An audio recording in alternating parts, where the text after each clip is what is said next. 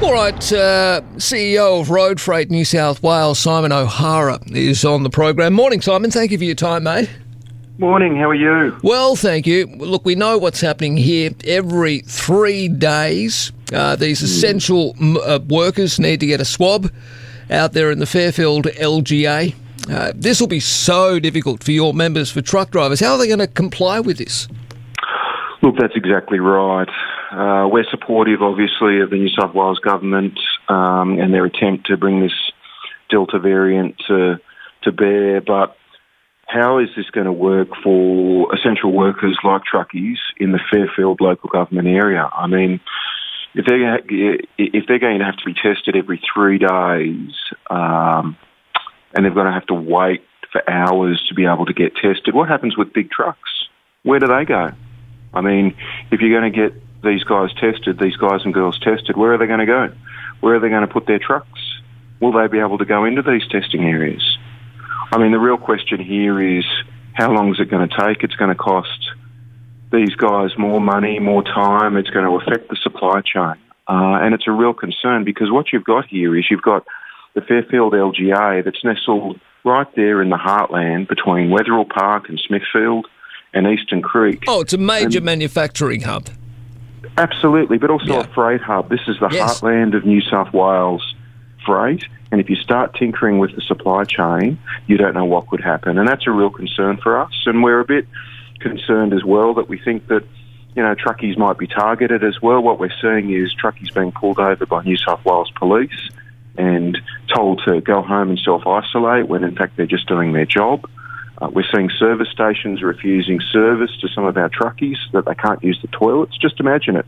You've done an eight-hour trip, you're busting to go, and the service station says you can't use the toilet. Is that what's happening?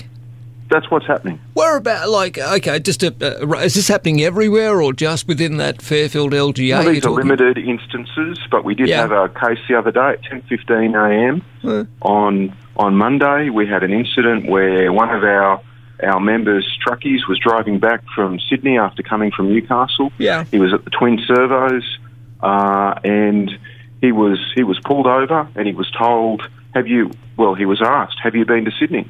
And he Yep. said, "Yes." And the police officer said, "Well, I want you to go home straight away, self isolate for 14 days, and um, don't do anything in that time." Now that just runs completely contrary to the rules and regulations for essential workers, and so we're worried that our guys and girls are being targeted just for doing their job. And if that's the case, we've got real problems with the supply chain. Oh, well, absolutely, and it'll just get worse as every day passes. If we if we're stopping trucks, we're stopping the country. Essentially, you don't need me to tell That's you that. exactly right. Simon. Without trucks, you don't have your PPE, you don't have your vaccinations, you don't have your food. And so, from our perspective, we want to make sure that truckies are prioritised, which is why we've been calling on the federal and state governments for about nine months to prioritise truckies' vaccinations. We don't want to make it compulsory, but what we want to do is for those truckies that want to get the vax, Yep. that they get it.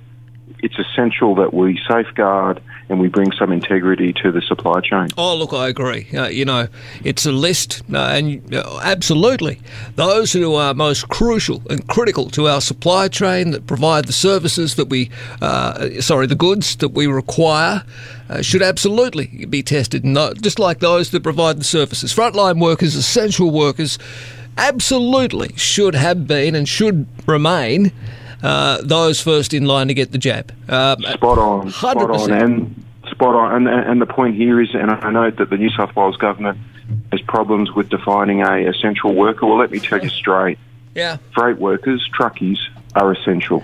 Well, they're as important, mate, as uh, as doctors and nurses and and, and cops and, and everybody else on the front line. Exactly right. Because you know, without uh, without those essential uh, workers, uh, the nurses and doctors, uh, you know, uh, the health thing stops. But without trucks on our roads and truckies, well, then we might as well pack up pack up shop because you know there'll be nothing in the shops and.